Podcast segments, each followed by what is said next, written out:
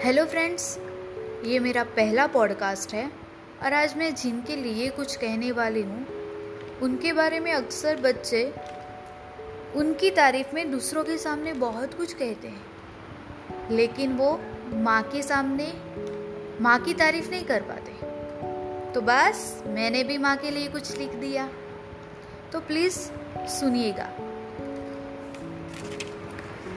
हमें जिसके लिए कुछ कहना है उनके बारे में कहने के लिए तो बहुत कुछ है, पर पता नहीं क्या कहें। जिसकी सुबह शाम हमसे है, वो हमेशा हमारे लिए सोचती है, हमारा ध्यान रखती है। फिर भी पता नहीं क्या कहें।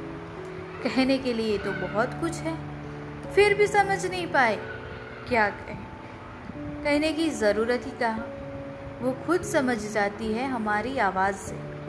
कि आज हमारा मिजाज कैसा है?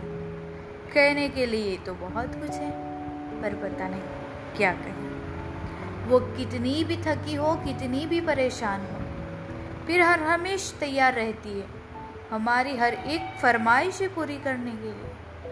कहने के लिए तो बहुत कुछ है, पर पता नहीं क्या कहें। हम ढूंढते रहे हैं हर एक शब्द, उनकी शुक्रिया अदा करने के लिए।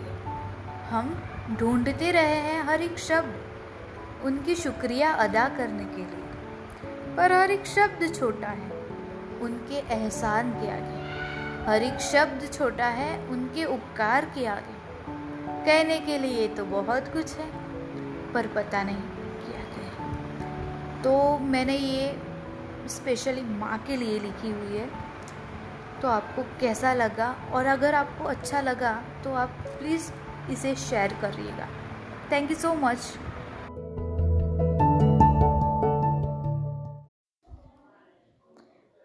एक नौ साल का बच्चा घर के एक कोने में बैठकर रो रहा था। ये देखकर पापा ने उसे पूछा, बेटा, तुम क्यों रो रहे हो? तब उस बच्चे ने रोते हुए कहा, पापा, मुझे नई वीडियो गेम चाहिए। पापा ने उसे बहुत समझाया। फिर भी वो नहीं माना। फिर थक कर पापा ने उस पर गुस्सा किया। तब वहाँ पर बैठे हुए दादाजी हंसने लगे। ये देखकर पापा को और गुस्सा आया और दादाजी को पूछा, एक तो मैंने बच्चे पर गुस्सा किया और वो भी मेरी बात समझ नहीं रहा था, फिर आप क्यों हंस रहे हो?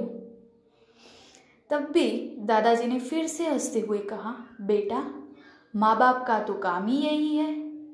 बच्चों को सुनना और उसे समझाने की कोशिश करना। जैसे वो तेरी बात समझ नहीं रहा और सुन नहीं रहा, वैसे तू मेरी बात समझ नहीं रहा और सुन नहीं रहा। तुमने भी कभी मुझे समझने की कोशिश की? नहीं ना। ये सुनकर पापा को रियलाइज़ हुआ। दादाजी ने जो भी बात कही वो सही थी।